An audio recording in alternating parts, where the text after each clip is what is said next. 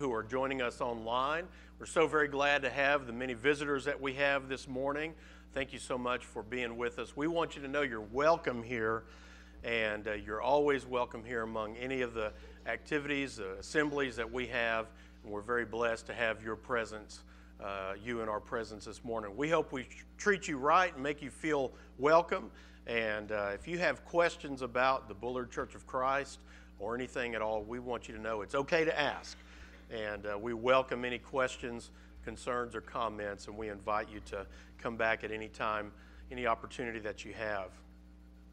Now, remember, we have some activities coming up in the next few weeks here in August, and one is the Back to School Bash that we have on August 14th, and that is community wide. That, that's, that's an effort to just make good connections with our community. And so that's why it's important that we do a good job in being involved in that. And there's different ways to get involved. All of the ways to get involved are not standing out in the sun that, that evening from 5 to 7. There's things you can do to just bring stuff and help out in different ways. And there's a board out there in the foyer that uh, has all that information on there. You can see Bess or Joyce uh, with any questions about that. Um, I don't. I don't know if I need to mention, but there's going to be a humongous water slide and a uh, bounce house with a slide, something for the big kids and something for the small kids. Uh, lots of different games and activities. Uh, perhaps lots of watermelon and, and other things, food trucks. So we're, we're really wanting to make it a community wide effort so that we can be there. Now, our job is to not only run it, but to make connections with our community. So when we see people who are just community members, we want to meet them. We want to just make them feel welcome, get to know them, and you'll probably know several of them. And so we also want to encourage you to invite people from work, uh, invite people from uh, your neighborhood, wherever, friends, kids, bring all your friends if you want. It's right before school starts.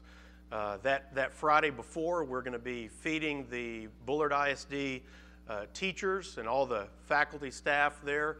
And uh, they're divided up at two different locations. And our folks are going to be going, going over and serving at the Methodist Church building and uh, working there. So if you want to either bring desserts or help serve lunch that day to Bullard ISD, you can see Hilda about that and let her know she's coordinating that. And then, of course, our Friends and Family Day is coming up later in the month. So we just we have things going on, and we're so glad to have things to be a part of and uh, to reach out to our communities. We would encourage you to be a part of those things. Now, in a small town in northeastern France, there's this mysterious natural spring, and it's called the Fosse Dionne.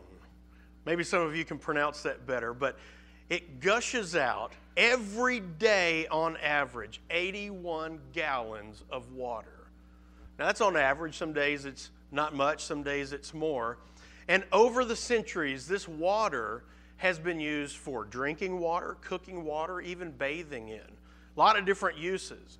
The water they know flows underground through some subterranean limestone uh, you know, channels underground. And so, because of that, the water comes up and changes colors. And it might be turquoise or brown or blue. And the water is pure and clean. And it just flows every day. In fact, they built up this, this uh, kind of this area around it uh, because it was used so much. And, and there's a town around it. You can, you can go visit this place. Uh, but there, there have been different theories about what's going on here because guess what? They've never found the source of the water. They don't know exactly where it's coming from. I think that's fascinating. Some, some ancient theories are that there was a giant serpent that swam around at the bottom of the well and protected it. Others thought it might be a portal to new worlds. But over, the, over all this time when people could dive, over the last many decades, people have tried to dive under there to find the source. And many, many of them have died. In, I think it was the 70s, one diver survived and he went a little over 1,200 feet uh, down through there into some of the channels. Came back, but still, at that, at that deep, that far, still could not find the source of this water. I think that's pretty neat. But that yet that water keeps coming out. So we started this short series last week that's just going to be four weeks. And we said that we looked at John 3 16 and 17 and said that the gospel is that source for the Christian, that never ending source. Now, the difference for us is that it's not, the source for us is not a mystery, is it? For us, I'm saying the source of our faith, the source of our, our activity, our life, our being for the Christian. And remember, we're thinking of in terms of the whole church and your role as a deacon, a teacher, or whatever it might be, whatever way you might be serving an elder, uh, just a volunteer over an, an, activity, a program, whatever it might be, your source, we're saying, is the gospel of Jesus Christ. That that's where you draw your water and, and all of your energy and your, your momentum and your motivation and your inspiration from. So like, so like that, that, that, that, uh, that, that spring that comes out there in that small town in France, we have this source that just keeps on coming. And so I'm saying because of the gospel then, we do these two core teachings of Jesus. And the first is the Great Commandment, and the second is the Great Commission. And today we're going to look at the Great Commandment. Now, the Great Commandment is over there on the next slide in Matthew chapter 22, verses 34 through 40. And that's where we're going to spend our time today. So if you'll turn with me there, we're going to look at the great commandment. So in other words, you're just you're kind of building here. Because of the gospel, I do these two things, and we're looking at the first one, and that first one is the great commandment. And so, what is that? Why, is, why does the gospel, why is it like that never ending spring that, that motivates me to do, to live out the gospel? See, the great commandment and the great commission are how we live out, how we put into practice the gospel of Jesus Christ our belief in that, that Jesus is the Son of God, that He came and died for our sins, that He was buried, that He rose again. And if we believe that, because we believe that, because we were pricked in our hearts also, like they were in Acts chapter 2, we say, Well, what do I do with this? How do I live this out? And Jesus shows us the great commandment and the great commission. And so we're looking at the great commandment today in Matthew 22. And Jesus writes, But when the Pharisees heard that he had silenced the Sadducees, he meaning Jesus, they gathered together. And one of them, a lawyer, asked him a question to test him Teacher, which is the great commandment in the law? And he said to, the, uh, said to him, You shall love the Lord your God with all your heart and with all your soul and with all your mind. This is the great and first commandment. And the second is like it you shall love your neighbor as yourself. On these two commandments depend all the laws and the prophets. So, verses 36 through 37, we see that the lawyer has asked Jesus, which is the, great, the greatest commandment in the law. Now, when, when he's talking, this is a lawyer, when he's talking about the greatest commandment in the law, what he means is in all of the Old Testament. What's the greatest thing in the, what we call the Old Testament? Now, uh, uh, the Pharisees had taken Moses' Ten Commandments and they had expanded them to, do you, do you know how many? 613 laws that people had to follow.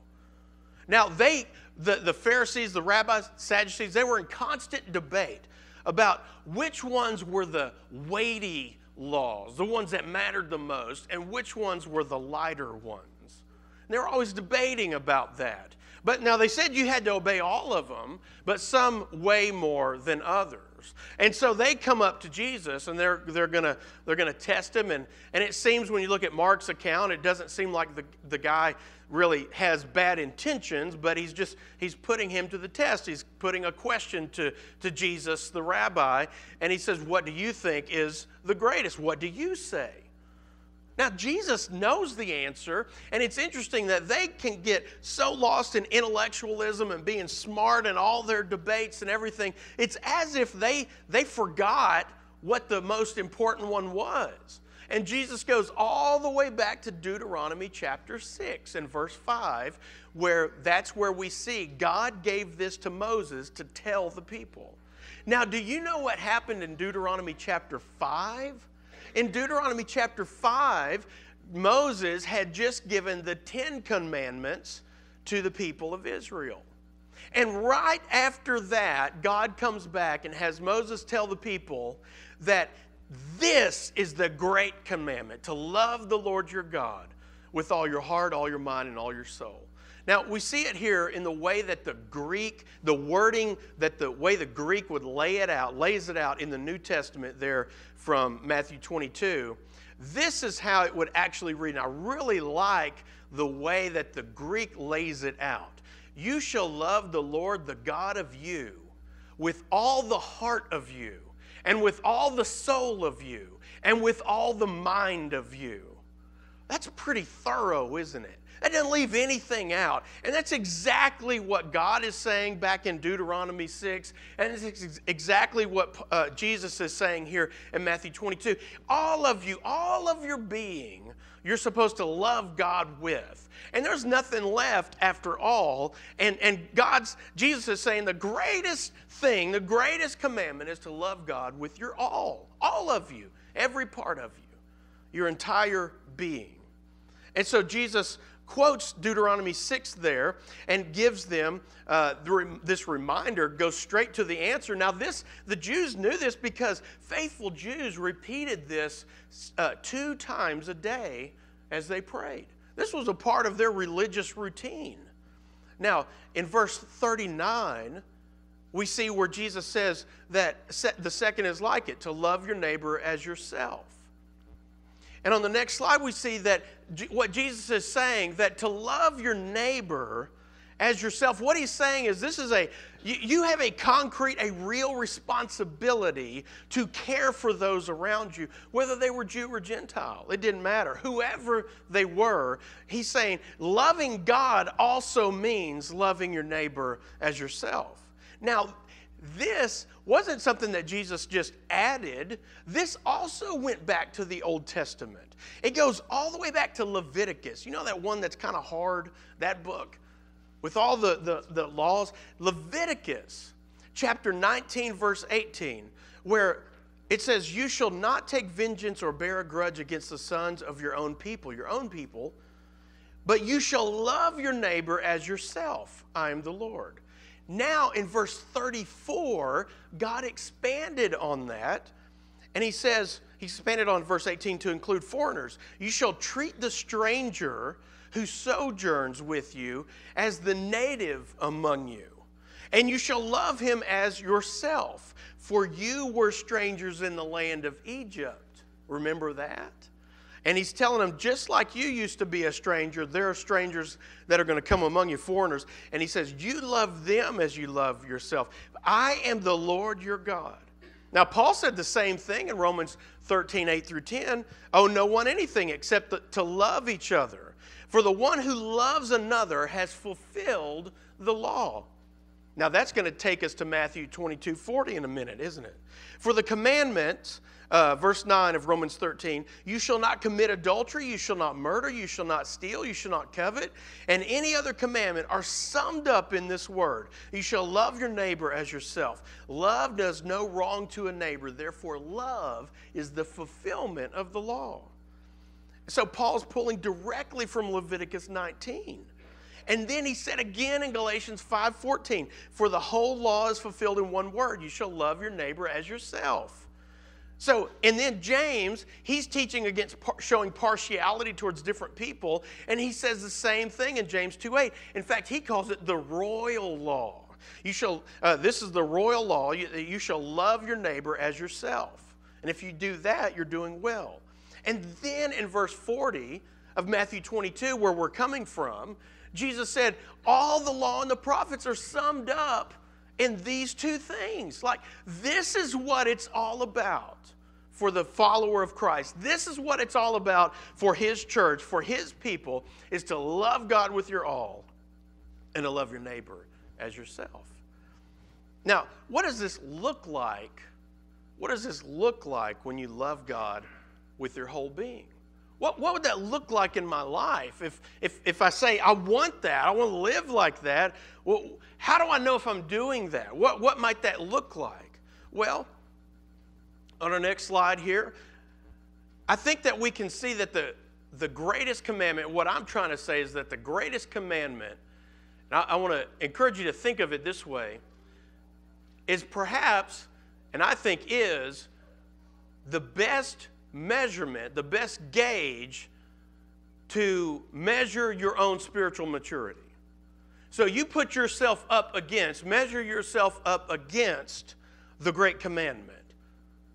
And how do you measure up? Now you'll that you'll always have room for growth, won't you? I know I do. But so ask yourself these questions. Am I growing in my love for God? Do I lo- love God? Am I more in love with God this year than I was last year? Am I closer to God now than I was a year ago? Is my love for God growing and flourishing, strengthening and deepening? And what about my love for others? Is it growing? Is it getting stronger and better? Does it look like it should? And if you're like me, you could raise your hand and say, I got a ways to go. I got some growing to do. But guess what? That that you know what to look at because if if if Jesus is right in verse 40 that everything is summed up in these two things, then if you'll grow in your love for God and grow in your love for others, then you'll be growing as a Christian because that sums up everything else. In other words, everything follows and comes out of your love for God and love for others. Does that make sense? And I think that is an easy thing to remember and also an easy way to, I guess, measure your spiritual growth. So, so what are some tangible ways we might think about this. We might see this. Well, I think the fruit of the Spirit in Galatians 5 are a very good way to think about my love for God and my love for others. So, are, do I have the fruit of the Spirit flourishing in my life? Is the fruit of the Spirit being cultivated in my life? Is it, is it being produced? Is it coming out of me? If we start thinking like that, we might start thinking, ooh, no. The, the, the, season hasn't been too good, maybe. Maybe it has been. But it helps you see how you're growing and maturing spiritually. So, length of time as a Christian in the church does not mean you've matured. And you can be younger in your faith and more mature than someone who's been in the church a long time. That doesn't necessarily matter, even though it really should, should be a very good indicator, and typically it probably is.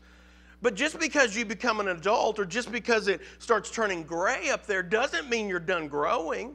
Just because you're a deacon or an elder or a minister or a teacher doesn't mean you're done growing. In fact, those are the people that'll tell you, oh man, I got a lot of growing to do. So, so it doesn't matter who you are. This is something for every follower of Christ. Is that if I want to know how am I growing spiritually, I just look at the fruit I'm producing. And it, what does my love for God and love for others look like? Now, it's interesting that we looked at Galatians chapter 5 when Paul was teaching about loving your neighbor. And then in verse 16, Paul says, But I say, walk by the Spirit, and you will not gratify the desires of the flesh. Then he goes into the fruit of the Spirit and also the fruit of darkness. And so he says this fruit, this love, joy, peace, patience, kindness, goodness, faithfulness, gentleness, self control, should be being produced in you. Peter said it in a different way. You remember how Peter said it? Remember, Peter said it in 2 Peter chapter 1, verses 5 through 9. For this very reason, make every effort to supplement your faith with virtue, and virtue knowledge, and knowledge self control, and self control with steadfastness, and steadfastness with godliness and godliness with brotherly affection, and brotherly affection with love.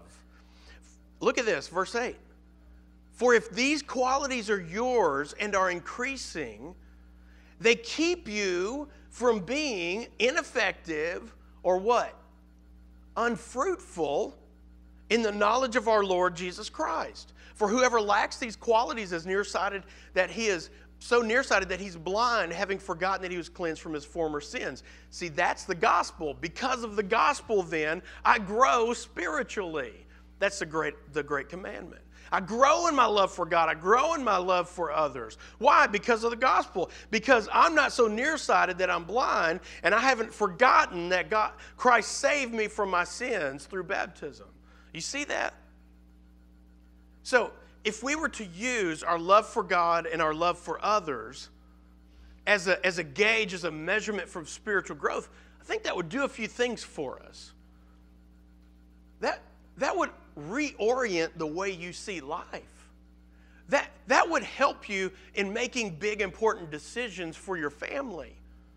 Job decisions, relocation decisions, financial decisions. What about decisions with friends? School's about to start. You've been hanging out in the summer, summer's kind of different. What about decisions with friends? And what if you measured uh, your decisions with friends, habits, behaviors, things that you do, activities, hobbies. What if you measured that against your love for God and love for others? And what if you asked the question, does this decision, whatever it is, big or small, does this decision help me show love for God or love for others? Or does it not? How does this decision help me show God I love Him? And making this choice to say this thing, to do this thing, to go that place, to, to, to whatever that decision might be. How does that help you show love for God or love for others? Now, if we thought like that, things might be a little different sometimes. And we might have to make some sacrifices, but we might see some blessings sometimes also, right? So I want to encourage us in that. Now, also, if you think about it as we as we get close to closing, this is also your why. This is your why for serving in the church. And when I say serving the church, I don't mean just within the walls. I mean when you're scattered as well in the workplace, just being a Christian because all of this should come out of you everywhere you are. So, this is your why. This is the why behind your service as a deacon, your service as a minister, your service as an elder, as a teacher, as a member, as a parent. This is your why. Why do I do the things that I do? See, I'm not just a deacon over this area to do this thing, to flip this switch or turn in some paperwork or make some calls or do these, these functions, these tasks. It's not the tasks. What your motivation is, is that never ending source of the gospel, and that's the why. That's your why. That's why you do what you do. So, why do I serve in this area? Why do I help in this area? Why do I uh, stay loyal to my commitment? Because of the gospel. And part of that is my love for God and my love for others. And that's my motivation. Because when I do my service well, when, I, when I'm faithful to my service, then that helps bring others to the gospel.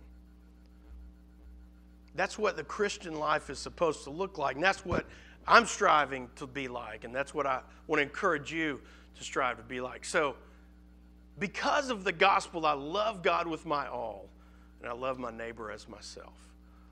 And I want to encourage you to try to think about that this week and see if that might help you in your, in your Christian life. And I don't know where you are this morning. I don't know if if you're doing great in this area or if you need some help in this area. We want you to know this church is a is a is an encouraging church. We're, we're not here to, to condemn and, and, and find fault and push away. We're trying to help you grow in your relationship with God. We're here to help you in your family, help you in your walk with God, help you in every area of your life. We want you to know we're supporters of you. We're always here for you.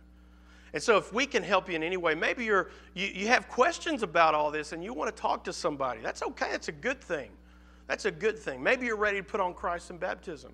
Maybe you just need prayers of the church. We want you to know that we're here for you in any way that you might need. You're welcome to come forward now as we together stand and sing.